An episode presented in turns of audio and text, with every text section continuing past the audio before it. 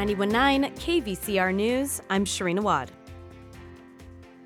The Oil Price Information Service is warning that potential shutdowns at Southern California refineries could affect gasoline supplies and hence add to rising pump prices. The Automobile Club says those shutdowns could cause enough of a supply shortage to push prices upward until imported supplies arrive. Motorists are finding prices already on the rise for another reason. Refineries are already cranking out the more expensive summer blend gasoline. In Riverside, the average per gallon price is $4.59, which is 10 cents higher than a week earlier. Nationwide, the average is unchanged at $3.15. California students interested in becoming nurses may have more educational options. That's if the legislature passes a bill recently proposed that would allow some community colleges to offer a bachelor's in nursing in addition to associate degrees. State Senator Richard Roth authored the bill. He says hospitals increasingly want people with bachelor's degrees, but there aren't enough spots at schools that offer them. It's intended to be non threatening to those who currently have nursing programs, both in the public and the private sector. And we'll see how it works out. I think it's going to work out just fine.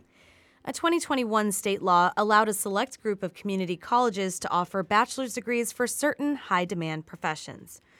UCSF's Health Workforce Research Center estimates California faces a shortage of about 36,000 nurses.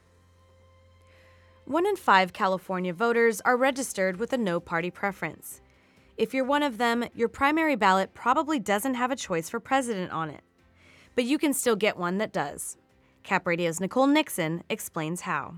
The most direct way is to register with the political party of the candidate you want to vote for.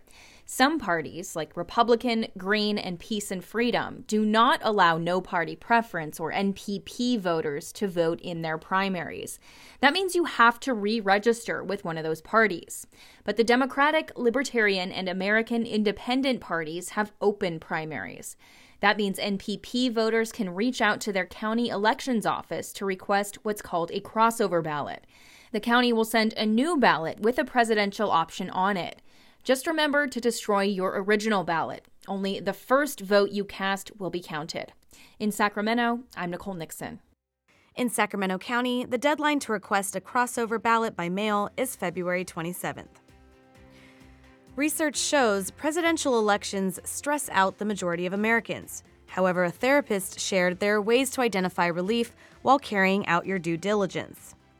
If the political ads, debates, and signs popping up before the presidential primary elections are coupled with worry, cognitive behavioral expert therapist Sandra Quast said you're not alone. As the American Psychological Association's survey reported, 68% of U.S. adults said the 2020 presidential election was a significant source of stress in their lives, which is an increase from 52% in 2016. Quast said that when a patient comes in for a session, they rate their anxiety, and she usually sees a pre election increase over one thing a lack of control. She said part of that is remembering you control your vote. The Inland Empire has another round of wet weather in the forecast beginning this weekend and possibly rolling into next week.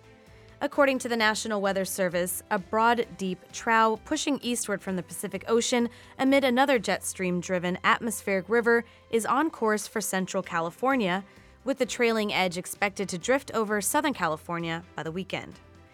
The Weather Service said in a statement, quote, "The onset of the rain could come as early as Saturday afternoon or as late as Monday, with Sunday the most likely starting point and Monday the most likely day for heavy rain." No weather advisories have been posted yet ahead of the storms. For 919 KVCR News, I'm Sharina Wad.